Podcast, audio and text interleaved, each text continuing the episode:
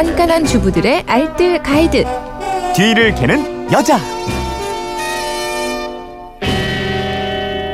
알짜배기 생활 정보가 있습니다. 뒤를 캐는 여자 곽지연 리포터와 함께합니다. 어서 오십시오. 네, 안녕하세요. 자, 오늘은 휴대전화 뒷번호 7023님의 궁금증 풀어드려야 될 것 같은데 요즘 살충제 달걀 때문에 먹거리가 걱정이에요. 특히 채소는 물에 살짝만 헹궈서 먹는 편인데 채소에도 살충제를 뿌리겠죠?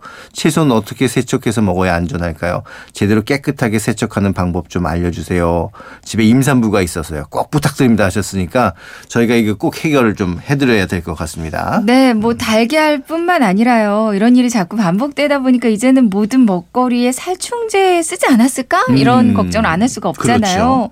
이제 살충제가 우리에게 아주 유해하지만 또 안 쓰면 수확이 절반 이하로 뚝 떨어져서 네. 쓰지 않기는 좀 어렵다고 그러니까요. 합니다. 이제 가장 중요한 건 우리가 좀 깨끗하게 씻어내는 네. 일이 아닐까 싶은데요.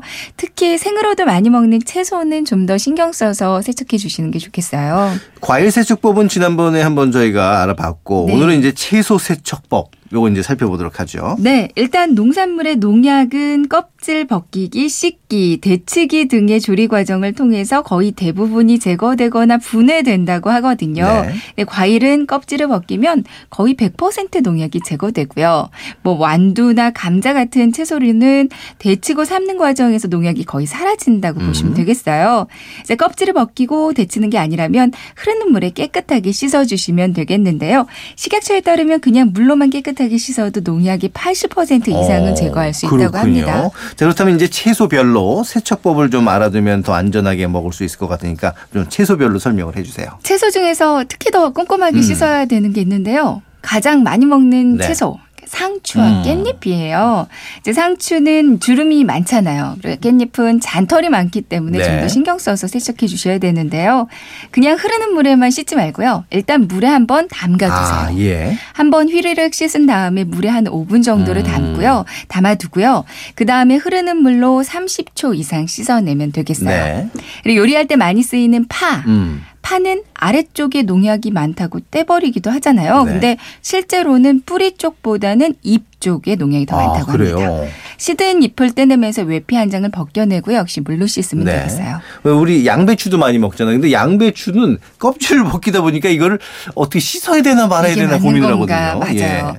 근데 양배추는 특성이 겉잎이 한 장씩 자라는 게 아니라 펼쳐진 잎 가운데 결구가 동그랗게 맺히면서 그 결구 속으로 점점 차오르는 방식이거든요. 음. 그러니까 안에서 바깥으로 채워지면서 성장을 하는데요. 그래서 반드시 초반에 성장한 겉잎 어. 여긴 농약이 가장 많습니다. 아. 그래서 두세 장 정도는 아예 떼내고 드시는 게 좋다고 네. 하고요. 이제 겉잎 두세 장 정도를 떼어내고 한 통을 4분의 1통으로 음. 그러니까 4등분으로 조각을 내고요.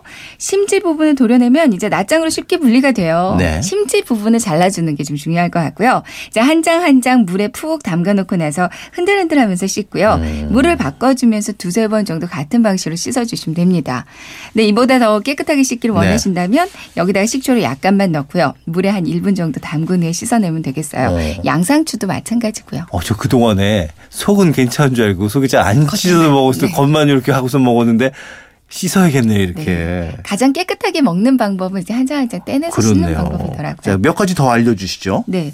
고추는 끝부분에 농약이 남아있다고 알려지잖아요. 알려져 있잖아요. 그래서 네. 끝부분은 거의 안 드시는 음. 분들도 있어요. 근데 실제로는 그렇지 않다고 합니다. 이제 고추 씻을 때는 물에 1분 정도 담갔다가 흐르는 물로 씻으면 그냥 끝까지 다 드셔도 괜찮고요. 네.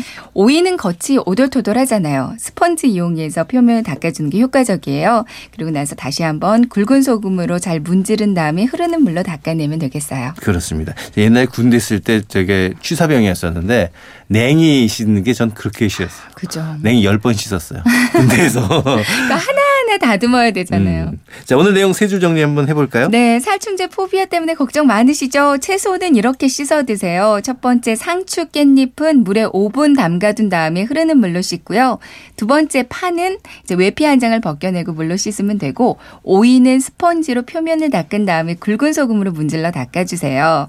세 번째 양배추는 이제 겉잎 두세 장을 떼내고 심지를 잘라서 한 장 한 장 물에 담가둔 다음에 씻어주면 네. 좋습니다. 자, 이렇게 살림에 대한 궁금증 어디로 문의하면 될까요? 네, 그건 이렇습니다. 인터넷 게시판이나 MBC 미니 또 휴대폰 문자 샵 8001번으로 살림에 대한 궁금증 많이 많이 보내주세요. 문자 보내실 때는 짧은 건 50원, 긴 건 100원의 이용료가 있습니다. 네, 지금까지 뒤를 캐는 여자 곽지연 리포터와 함께했고 내일은 총정리해요. 네, 내일 뵐게요. 네.